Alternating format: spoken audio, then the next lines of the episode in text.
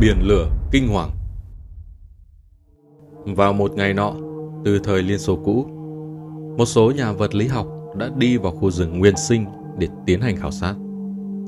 Khi họ đến một dãy đồi nhỏ, họ quyết định leo lên đỉnh một ngọn đồi gần như trơ trụi để nghỉ ngơi. Nhưng khi vừa leo lên đến đỉnh đồi, họ đã nhìn thấy một cảnh tượng không thể nào tin được. Một mảnh đất bằng phẳng rộng lớn đến tận chân trời từ phía bắc đã trở thành một biển lửa sôi sục với những cột lửa bốc lên cao ngút. Điều đáng sợ nhất là biển lửa này đang tiếp cận họ với tốc độ cực nhanh. Những nhà khoa học này vô cùng kinh hãi trước cảnh tượng lúc đó. Lẽ nào họ đã vô ý tiến đến cổng địa ngục hay chăng? Họ hoảng sợ vội vàng chạy trốn. Họ chạy thục mạng cho đến khi cảm thấy an toàn hơn. Nhưng với tinh thần khám phá không ngừng của mình, họ đã quyết định thám cứu một phen nữa. Vì vậy, họ chọn ba người quay lại đỉnh đồi ban nãy một cách thận trọng. Thế nhưng ở đó, giờ chẳng còn một biển lửa nào nữa. Dưới sườn đồi, mặt hồ nhỏ tĩnh lặng phủ một lớp sương bàng bạc mỏng manh, lóe sáng lấp lánh không ngừng. Xa xa là một cánh rừng nguyên sinh bất tận. Trên thực tế, thì đây là những gì mọi người thường gọi là a hoài. Trong cuộc sống hiện thực, những điều như vậy cũng đã từng xuất hiện ở rất nhiều nơi.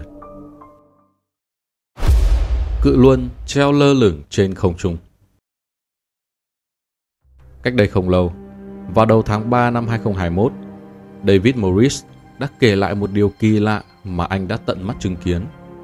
Đó là vào ngày mùng 4 tháng 3 và khoảng 11 giờ sáng, anh nhìn ra ngoài từ một ngôi làng ở Cornwall, phía tây nam nước Anh, thì phát hiện một con tàu khổng lồ trên mặt biển ở đằng xa. Nhưng con tàu chở hàng không ở trên mặt biển, mà treo lơ lửng trên không. Thật kỳ lạ, Morris sững sờ trước cảnh mộng trước mắt.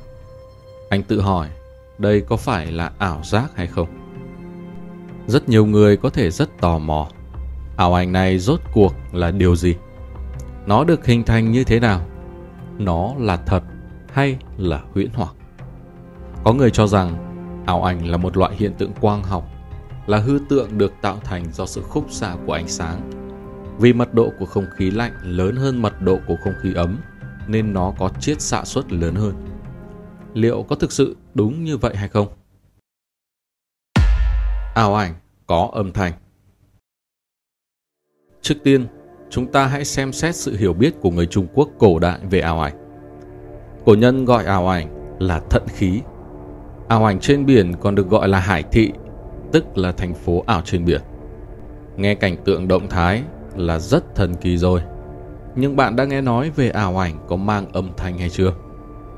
Quấn mộng khê bút đàm của triều Bắc Tống ghi chép lại nhiều hiện tượng thần bí, trong đó có ảo ảnh. Sách ghi rằng Âu Dương Tu, một đại thần triều Bắc Tống, trong một lần đi Hà Bắc, đã đi ngang qua huyện Cao Đường và nghỉ qua đêm tại một quán trọ. Ông ta cho biết, vào giữa đêm, ông đã nghe thấy âm thanh của quỷ thần trong không trung, cũng nghe thấy tiếng xe ngựa, tiếng người và động vật. Mỗi loại âm thanh ông đều có thể nghe thấy rất rõ ràng.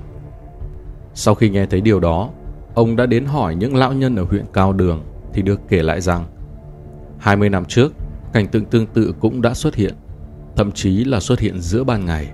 Mọi người đều có thể thấy rõ người và vật. Người dân địa phương gọi đó là hải thị. Từ ghi chép này, ông cho rằng ảo ảnh không chỉ có trạng thái cảnh tĩnh mà còn có cả cảnh động và có thể nghe thấy âm thanh. Vậy theo giả thuyết ban đầu cho rằng ảo ảnh chỉ đơn giản là một hiện tượng quang học, thì làm thế nào có thể giải thích về sự tồn tại của âm thanh? Ảo ảnh xuyên Việt của cổ nhân Chưa hết, còn có một loại ảo ảnh mà không thể giải thích bằng lý thuyết về các hiện tượng quang học. Đó là ảo ảnh xuất hiện ở Thừa Đức, tỉnh Hà Bắc vào tháng 6 năm 2015, dường như đã xuyên Việt từ thời cổ đại mà tới. Những gì xuất hiện bên trong không phải là những cao lầu đại hạ, đường phố đông đúc xe cộ hiện đại, mà là sự xuất hiện của đình đài lầu các của Trung Quốc cổ đại. Trong đó, một số cảnh vật thậm chí còn giống với truyền thuyết thần thoại trong Nam Thiên Môn. Nếu ảo ảnh thực sự là do quang tuyến chết xạ mà tới, thì làm thế nào mà các quang tuyến lại chiết xạ được các kiến trúc cổ đại tới hiện đại? Thật trùng hợp, một cảnh quan ảo ảnh xuyên thời không, tức thời gian và không gian, cũng xuất hiện trên biển Aegean ở Hy Lạp vào năm 1954.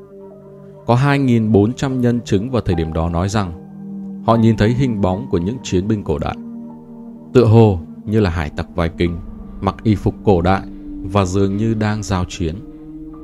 Trong khi đó, người Viking sống từ thế kỷ thứ 8 đến thế kỷ thứ 11, rất xa so với năm 1954. Vậy một lần nữa câu hỏi được đặt ra là cảnh tượng của những người Viking này được chiết xạ từ đâu? Thậm chí, ngày 14 tháng 6 và ngày 17 tháng 6 năm 1988, trên biển Penglai đã xuất hiện ảo ảnh với thời gian lâu nhất kéo dài 6 giờ đồng hồ. Khi đó, không ít du khách chứng kiến điều này đã vô cùng ngạc nhiên. Nhiều người nói rằng họ đã nhìn thấy mỹ cảnh thành phố phồn hoa, thiên nhân thiên mã đi tuần du qua lại.